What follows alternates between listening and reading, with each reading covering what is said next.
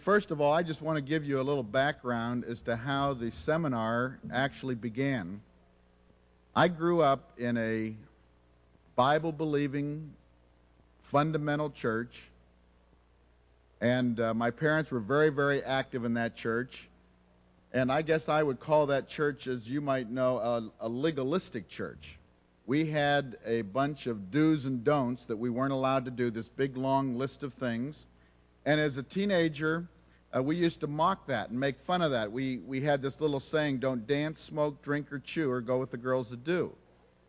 And if you didn't do those things, then you actually believed that you were being spiritual.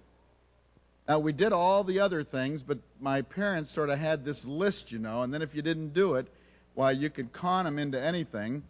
And you got the idea that the whole Christian life was a bunch of don'ts. Just don't do anything. In fact, you could talk yourself into non existence almost. And I was very, very frustrated and became very rebellious toward all of this because the questions that they were answering and the little rules that they were making had nothing whatsoever to do with the biggest problems that I had as a teenager. My number one problem as a teenage fella was sex. And it became such a factor with me. That was all that was on my mind. I would listen to see, well, what do you do about this problem?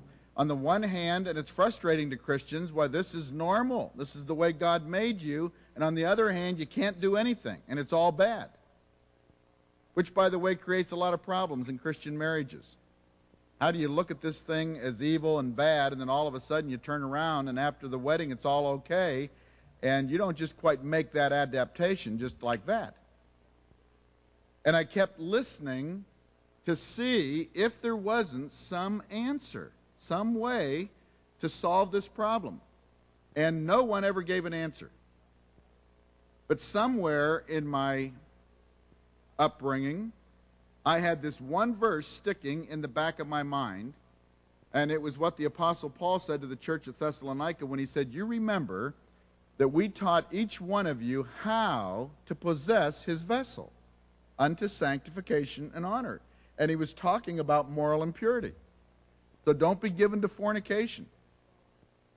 And so I kept listening. All right, the Apostle Paul knows how to help a person, but I've never yet heard a preacher tell us what it is we're supposed to do to handle that area of our life.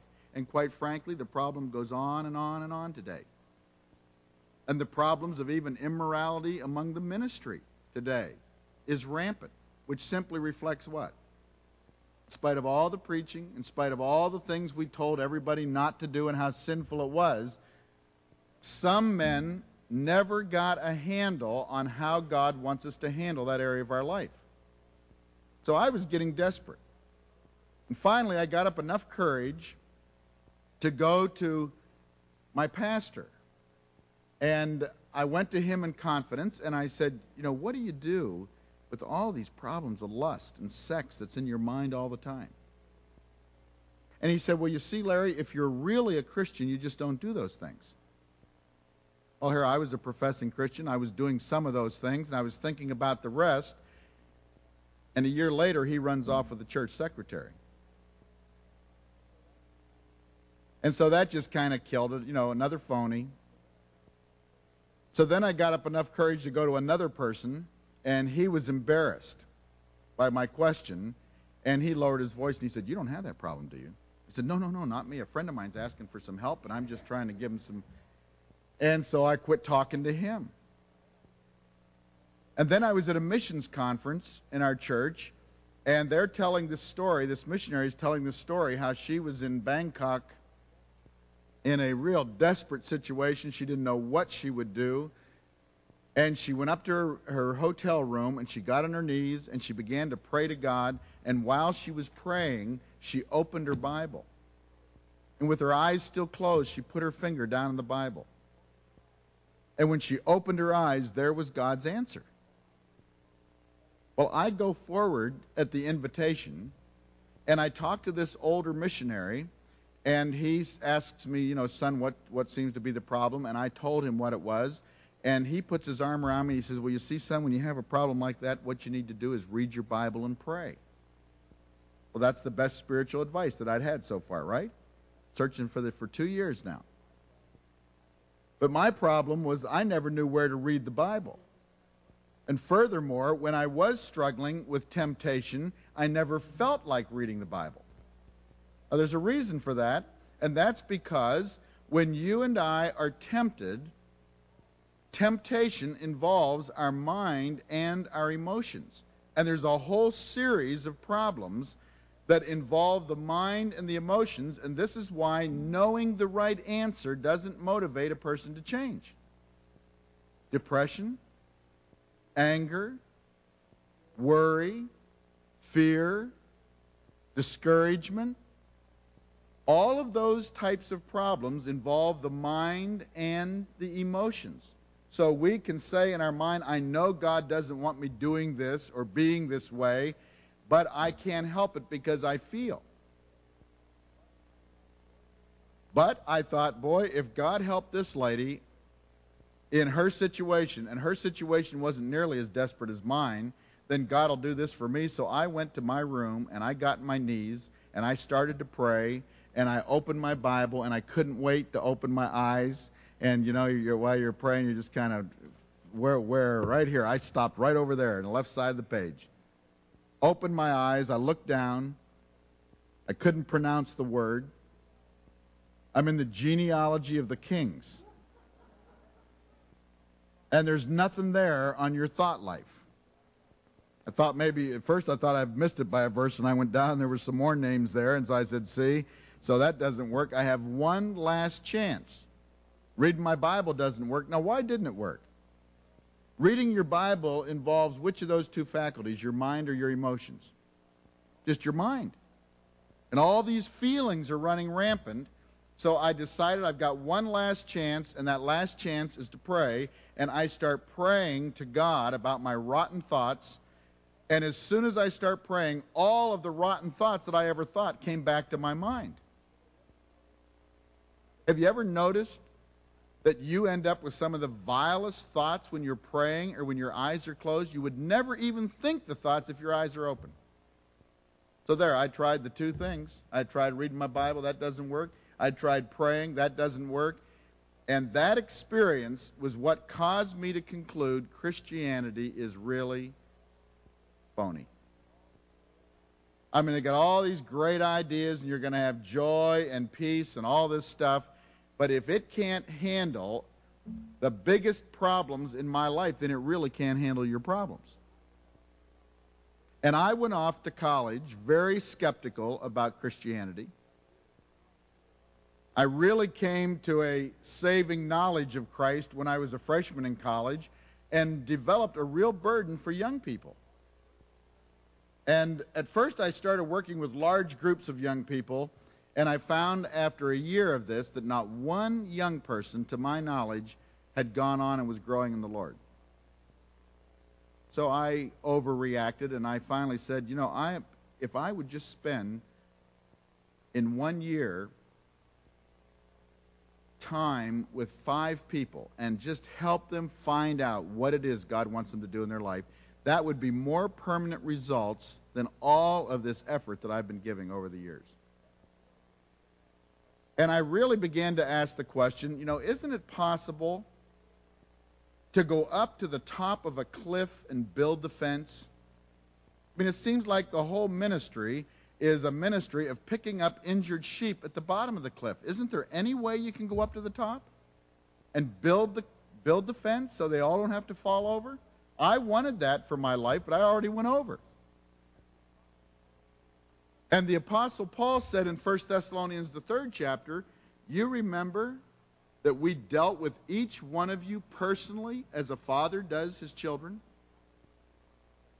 So I began to work with young people on a personal basis and began to ask young people these two questions. The first question was if you could have an audience with God and ask him any three serious questions and be sure of getting an answer, what three questions would you ask the Lord? Now, over a six year period, we surveyed about 30,000 teenagers. And all of their serious questions could be reduced to six areas of their life. One area was they had real serious doubts about God, which I had. I used to doubt my salvation. I used to doubt my relationship with the Lord. I met a Christian girl once that I knew, and I said, By the way, do you ever doubt whether or not you're a Christian? She said, No. I said, You never doubt whether you're a Christian? No. I mean, well, I mean, not, not even a month? No. How about a week? No. I mean, you never, doubts don't ever cross your mind? I mean, how about a, you know, an hour? No. I mean, is the idea, well, the idea might fly through my mind, but it's, you know, 30 seconds and it's gone. I said, man, mine lasts six months. And I just couldn't even get close to the Lord. Now, there's a lot of reasons why I couldn't get close to the Lord because I had a lot of underlying distrust going on in me. Which leads us to the second area. Young people have a lot of questions about themselves. You ask a young person if they were to look into a mirror and had the power to change anything about themselves, is there anything they'd change? Most people would change something, and most of them would like to change something that's unchangeable. Now, if I can't change it, and I discover that it's God that made me, what's my automatic disposition to God? You want me to give him my whole heart and life? No way. As far as I'm concerned, he's already messed up part of it. And if I gave him my whole life, why, he would mess the rest of it up in proportion to what he already has. So I always had this underlying distrust of God, which I never thought of distrust of God. Another area of problem was problems with their families, with their parents. And young people, including myself, could explain to you what was wrong with my parents. And everywhere I go, I've asked at least 30,000 Brazilians this question How many of you had at least one parent with some hard to get along with idiosyncrasies?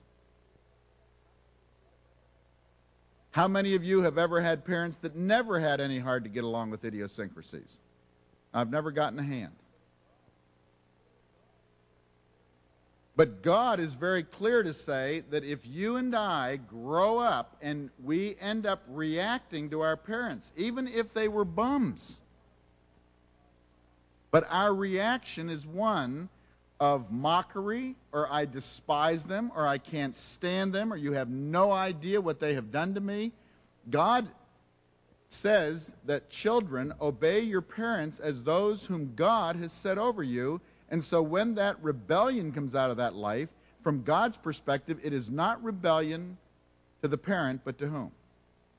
But to him. So there's another subtlety. Another area they had serious questions was about their friends. And we talked about that last night, didn't we?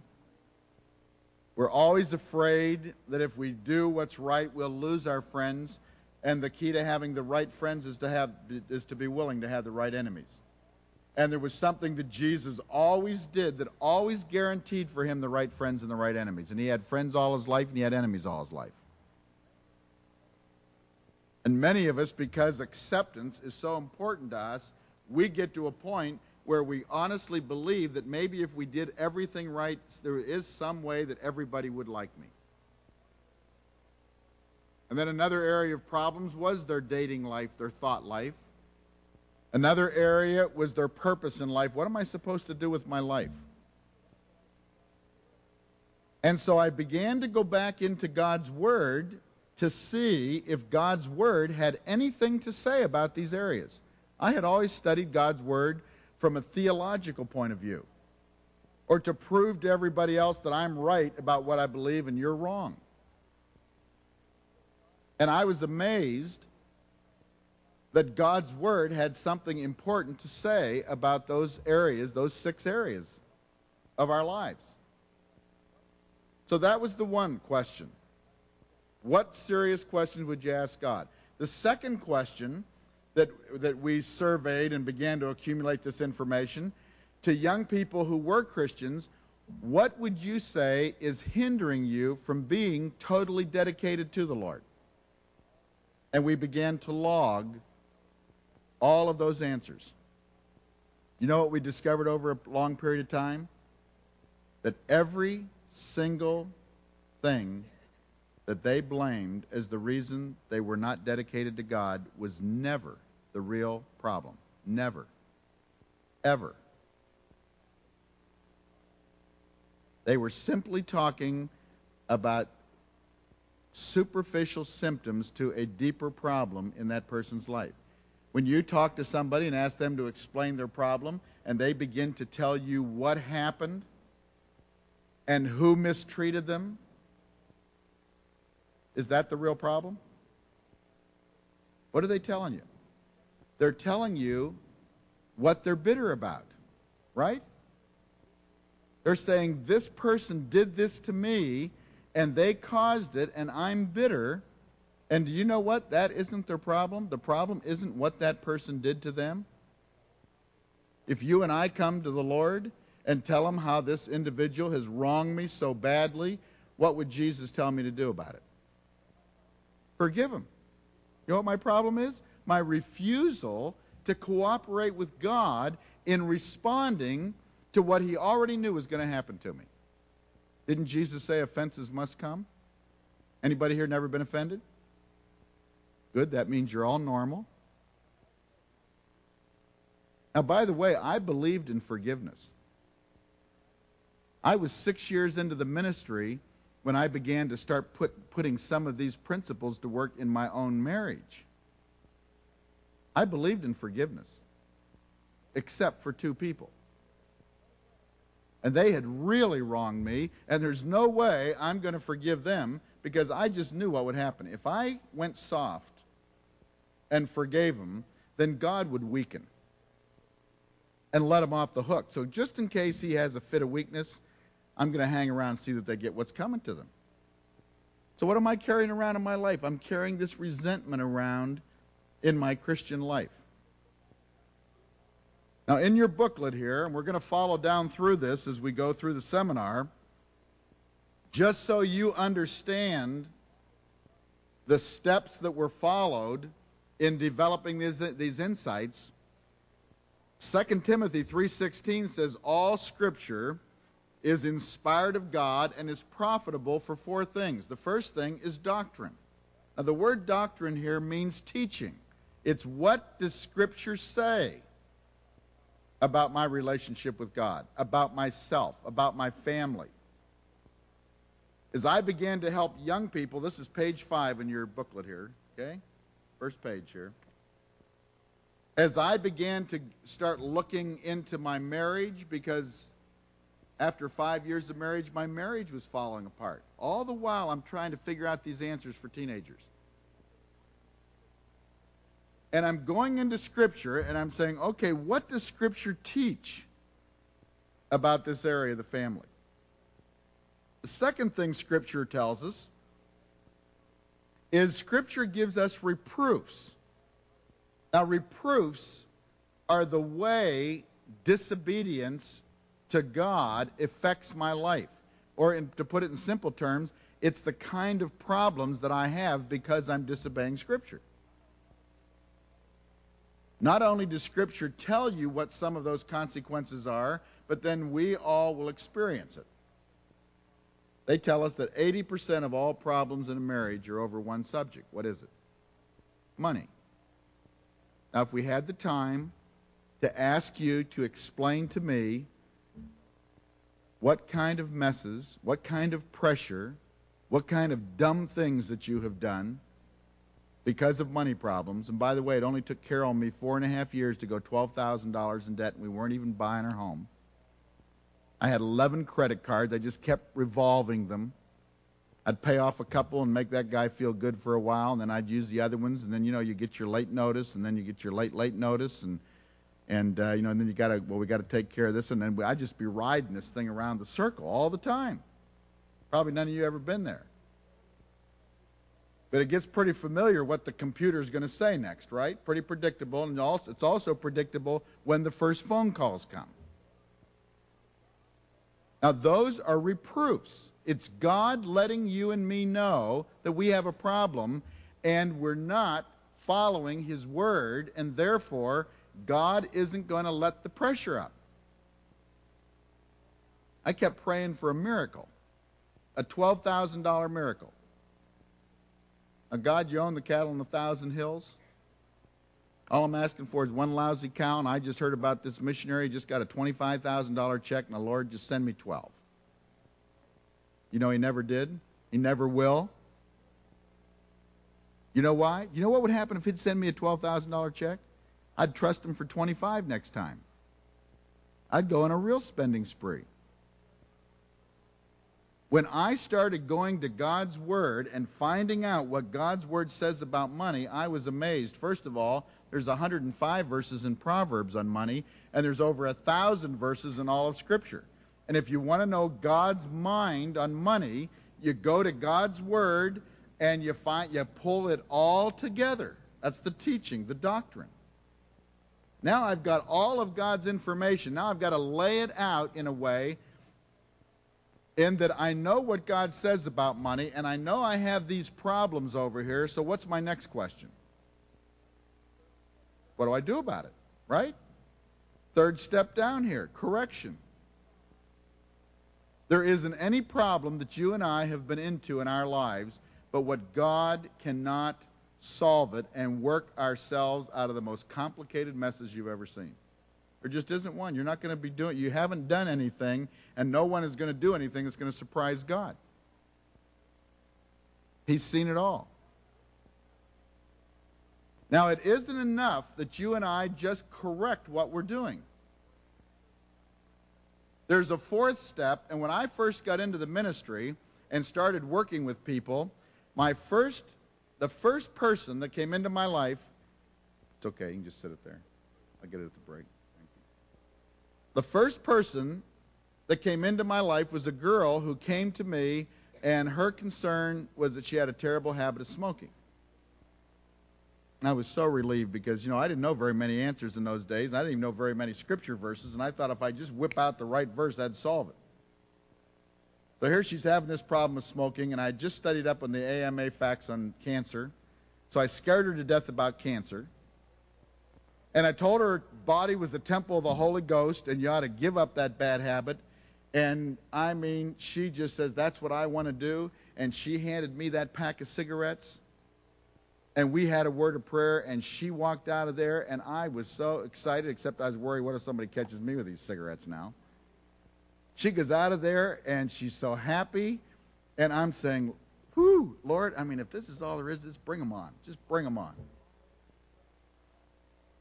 Five days later, she's back in my office, right? With what? Same problem. I didn't even come close to dealing with the real issues or the real problems in her life. A habit you can't break is just symptomatic of something deeper in our lives we don't want to deal with or we don't know how to deal with. And I used to attack all the symptoms. Drugs is symptomatic of something, isn't it? Drugs aren't the problem. It's what's happened in that person's life that drove them to drugs. It's what's happened in that person's life that's drove them, driven them to drink. There's a real underlying root problem to these things. And so there has to be the instruction in righteousness. In other words, I've got to know, once I correct the problem, how God wants me to handle this the next time I face it. What He wants to replace in my life from my old habits. And the new way that He wants me to walk. And so that was the outline. It has been the outline for years. Now, we have three goals in this seminar. The first one, we want to talk about our personal life. What are the factors upon which a successful life is to be built? And Paul in Colossians 1 9 says this We're asking God that you would see things, as it were, from his point of view by being given spiritual insight and understanding. We also pray that your outward lives, which men see, may bring credit to your Master's name, and that you may bring joy to his heart by bearing genuine Christian fruit. Now, I personally was in the ministry. And I couldn't make it work on the inside. I would listen to other preachers talk about the joy of the Lord and the peace that God gives. And I couldn't make any of that last for any period of time. And while I'm trying to help these young people, my marriage is falling apart. Now, our second goal here is to be a successful partner. If you're not married, don't say, What am I here for? Every one of us who are married would say, Why in the world didn't I know this before I got married? And now I can say to you, I know young people who have gotten their act together before they got married and have not gone through the unnecessary problems that I had to go through because I didn't know these things. And as I said last night, almost all of these insights should be in place and a part of our life by the time we're 15. By the time we're 15. Then we're getting ready to look into that vocation and what have you, but that's not the case in our society. It is the case among a couple of other groups in the world, but it, unfortunately, it's not the Christian. You know, there is absolutely no juvenile delinquency among Jewish Orthodox. Orthodox Jews? None. Anywhere in the world. They actually follow the prescribed plan in the Old Testament as to what you teach your child and when you teach your child. And there are nine Hebrew words in the Old Testament that depict the growing developmental stages of a child, and there is specific content that they taught the child at each stage, so when that child moved from the one stage to the next, by the time that child's 15, that child knows what his vocation is. He can handle his, his vocation. He can handle his life. He knows the religious laws. He knows the civil laws. And he's ready to be responsible. And they wouldn't let a child go past age 18 and not be married. They were only allowed to be single for two more years, and that's if they wanted to give themselves to the study of the law. And by that time, they were ready to face life. What happens when, uh, in most of our homes, if our kid, 18 years old, says, I want to get married? Ah! You got to be kidding. You're too young. You don't know how to brush your teeth yet. You still don't know how to clean up your room.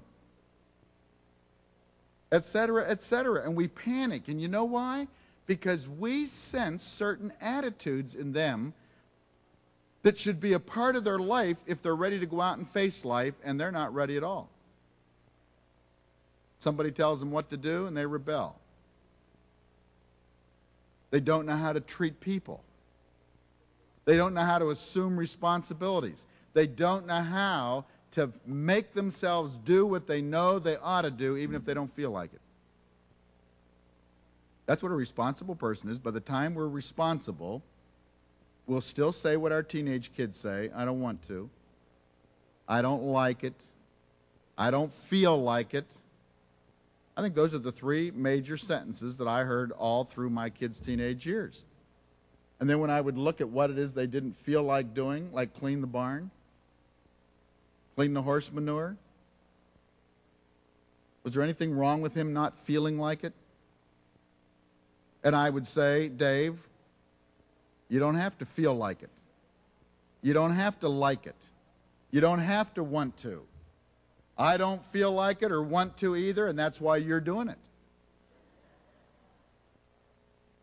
But you have to cooperate, right? You have to cooperate.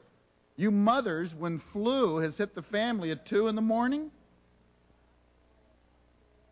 and they choose not to throw up on the bed or on the tile and they hit the carpet, you do not feel like getting up and cleaning up that mess, right? There's lots of things in life we don't feel like doing. But a responsible person has learned how to assume those responsibilities and overlook how we feel and what we like and what we don't want to do. So, our second goal, when we get these basic principles into our lives so we know how to handle our attitudes, then we want to talk about being a successful partner. Now, a successful partner is one who looks at life from his partner's point of view while deepening the oneness of the marriage from God's point of view. Now, I did not know how to look at life from my wife's point of view. One thing that was a surprise to me, and we're talking five years into our marriage, this was a total surprise to me, was to find out that one of the basic needs of a woman is communication. That was a total shock to me. I accidentally communicated with Carol before we got married. I mean, I gave her my undivided attention. I looked deep into her eyes. I kept my eyes closed when I kissed her because I knew that she was going to peek to see if I opened my eyes. See, if, you, if you're peeking, then they feel you're insincere. But we guys know they're going to peek, so we keep them shut even though we're dying to look. Okay? And I held her hand just right. I didn't, you know, rough it up and break her little fingers, and I didn't hold it so light that it was, you know, a fish. You know, just right, because the woman measures all those little wee tiny things so she knows she's not getting into a trap. This guy really is different than all the rest. I have finally found the one. It isn't going to happen to me like everybody else. I mean, we sat right beside each other in the car. We even made a pact before we got married. See that couple up there ahead of us in the car? I mean, honey, look at her. She is sitting clear over by the door. Let's never let that happen to us. I didn't see the kids in between them. But I'm married three months and my wife is over by the door. Now, you see, I gave my wife my undivided attention because I wanted a wife after I got her, I thought, praise God, now I want her to be proud of me, and I'm not going to be a lazy guy, and I got to get out there and work. And I love to work. So in no time, I'm working 100 hours a week and loving it. My bride is home waiting to talk. Right? I mean, this is what she's living for. She can't wait till I get home because he's going to talk to me. I am tired. I mean, I have been talking to human beings all day, and I had this little idea now that I am the head of the house. First thing you got to do, I don't know where we read this in what book, but the first thing you have to do is take a nap when you get home. I mean, after all, you need your nap. We've had a rough day. The wife needs to keep right on working through the nap time, supper time. And so, and no, my mother taught me not to eat with food in my mouth, so I didn't talk at the table. Now, a wife who is trying to figure out when do I get to talk to him does a very interesting thing. They bring up some unimportant subject to see if this is the time to talk to him. And of course, they bring up this I mean, what does this have to do with anything subject? And we kind of ignore it, and she takes that as a signal well, now's not a good time to talk. I'll wait until a little later.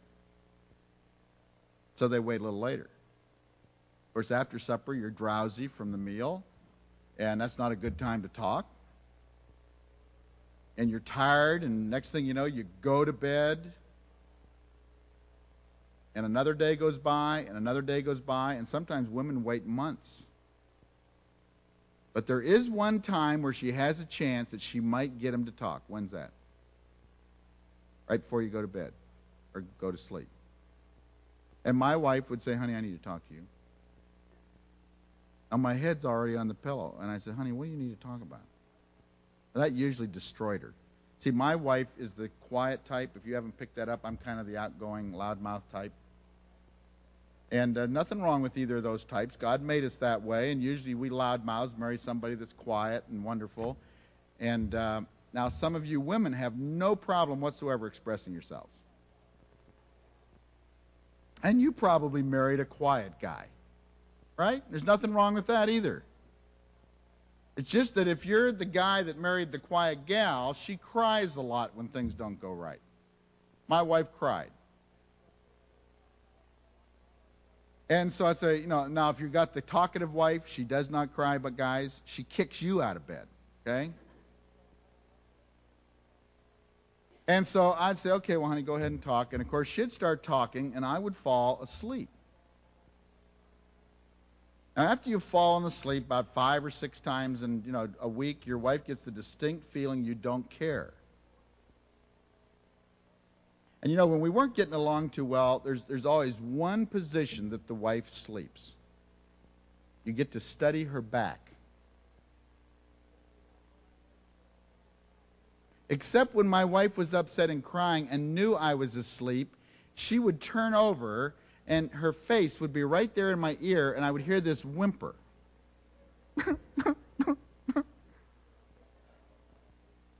Which would wake me up, and of course, I always had a beautiful disposition when this would happen. So I finally decided, you know, I've, I've got to listen to her. I mean, this goes on all night. So I would get up on my elbow. Okay, honey, go ahead and tell me what you want to tell me. And then my shoulder would fall asleep. And then finally, I would just, as soon as she started into this, I would just sit up in bed, turn on the light, give her my undivided attention, let her talk, surrender, agree with her. And that worked for a while. But then as she found out I really was listening to her, then she'd go one step further. She'd say, Honey, now do you understand why I was so upset? And I'd say, Honey, I sure do. And she'd say, Well, explain to me.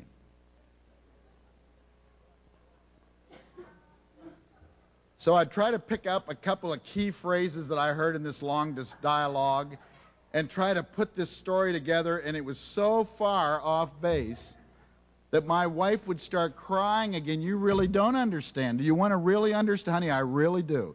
So I would start memorizing what she said. So then when she'd say, Now do you understand? Honey, I sure do. What did I say? And I didn't understand a word she said, but I could memorize it and go back to her word perfect. And she felt good then. Oh, okay, well, then you do. And then click, turn out the light and die. Now, eventually, we get so irked that we quit talking. We figure we've been married long enough that he knows what I like and don't like, and I know what she likes. She knows that what I like and don't like.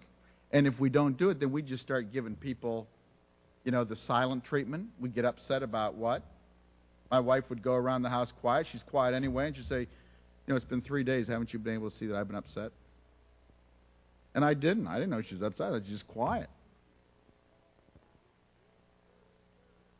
Now, it gets real absurd when we start getting into where we don't even communicate. We just expect the other person to read our brains. I'm going to tell you a little story to show you the absurdity of nonverbal communication. The story goes like this There was a big fight over in Rome between the Catholics and the Jews. And the Catholics wanted the Jews out of Rome, and I mean, it was near bloodshed.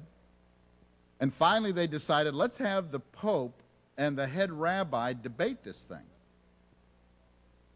And then whoever wins the debate will live with that decision. Well, one of the Jews said, You know, the rabbi really is a hothead sometimes. I mean, one sentence and he can have our whole race annihilated. Let's not have them say anything to each other. Let's have them use sign language.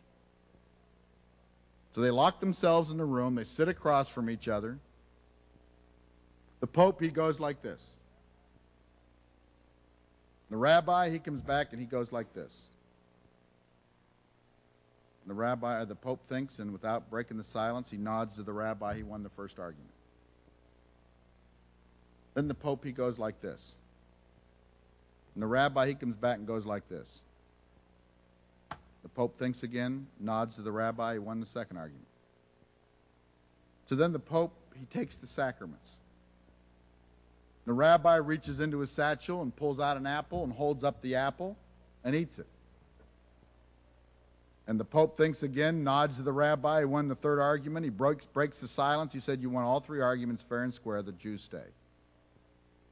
Well, back at the uh, Vatican, the, the cardinals were shocked. I mean, how could the Papa lose the argument. He says, Well, it was fair and square. He says, I sat right across from him and I went like this and I said, God is an all encompassing God. And he said, Yes, but he's right here. He said, That's true. Then I said, There's only one God. And he came back and said, Yes, but he's for me too. And he said, That's true. He said, Then I took the sacraments. And he held up an apple and he said, Yes, but if it wasn't for the sin of Adam and Eve, the sacraments would be no good. He said, That's true. He said, So the Jews stay. Well, back in the synagogue, the, the rabbi's trying to humbly tell him what happened. He says, Well, we sat down across from each other, and first thing the Pope says, All you Jews get out of Rome. and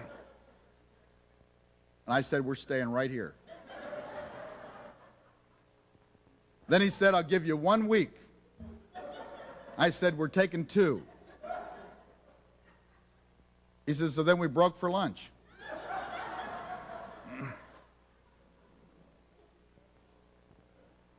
now, you see, that's how absurd nonverbal communication really gets. We start trying to think what the other person is saying. And so we're going to talk about those principles of what God wants.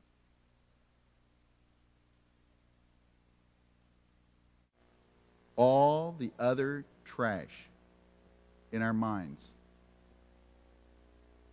From the locker room jokes from the paperbacks or whatever sources, the pornography, the videos. Some of those things just were not as prevalent in my day and age. I don't think I saw a pornographic picture till I was a senior in high school. Now they confiscate them in grammar school. Drugs were non existent at that point in time the greatest scourge which is going to come in and so impact the family that I believe it will be unrecoverable are the videos. The R rated stuff, we just keep pulling the pollution in, and those minds are being filled in a separate part of our brain, which is a resource for trash. And Christians are trying to get married saying, hey, we have a right to a normal sexual relationship. And they've both brought this garbage also into the marriage. And I remember dealing with one marriage couple. They were in full time Christian work. And, the, and I began to find out what the situation was. And the wife says, well, at least I know his problem isn't sex. Because I see to it that that's not a problem every day. Well, this guy also was having an affair with another gal and sometimes sleeping with two prostitutes a day. You know why? Because lust is a totally different factor. Totally different factor, but very, very difficult to separate and distinguish when we first get married. Until all of a sudden, the sexual relationship is not fulfilling and doesn't meet one another's needs because the more garbage we fill our minds with, the more we imagine, and the more we imagine, the more we're tempted to experiment. And it's absolutely necessary when Jesus says how happy you'll be if you have a pure heart. And I didn't think there was any way in this world that we could actually develop a pure heart when I had put so much garbage into my heart. But praise God, there's a way, and we'll talk about it this week, how to deal with that. Not only that, but I was a judgmental person. By the way, moral problems create an argumentative spirit in us. And then I was a condemning, judgmental person. I was always out to nail somebody doing something wrong. And I was so full of guilt. I didn't know what to do with all the guilt in my life. I kept trying to pray it out of my life. Claim 1 John 1 9. If we confess our sins, He's faithful and just to forgive us our sins and to cleanse us from all unrighteousness. And I'd try to pray that out, and some things I felt forgiven about, and other things I didn't feel forgiven about. In the next session, we'll, we'll identify what these principles are, and I'll illustrate how unbelievable it is that regardless of what we've done, how, as Jesus said, you shall know the truth, and the truth shall make you free, and you shall be free indeed. And then our third objective here is to be a successful parent. That's one who looks at life from his child's point of view, while deepening or training the child to look at life from God's point of view. It has amazed me all through my children's upbringing that what I think I said and what I said are two different things. I'd say to my son, "Hey Dave, you know, would you mind giving me a hand Saturday?" He'd say, "Yeah, Dad, I would. I've got um, I've got plans."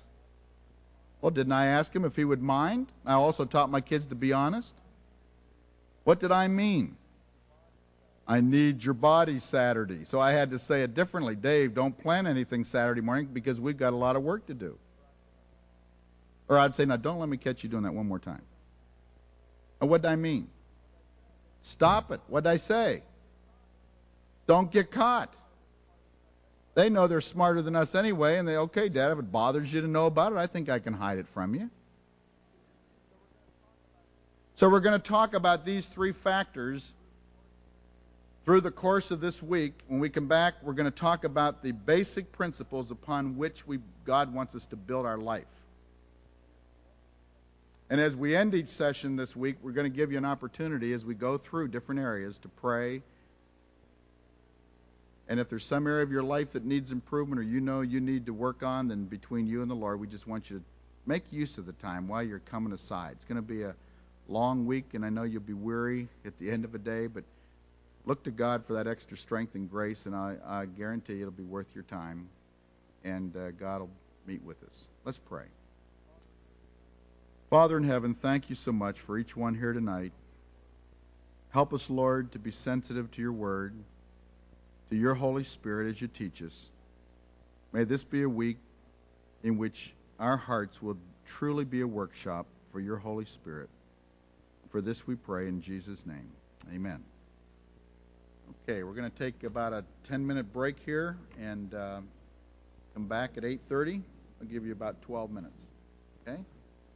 We're just going to do two sessions tonight. We'll go for about another hour, the second session, and we'll let you get home uh, a little early tonight. Okay?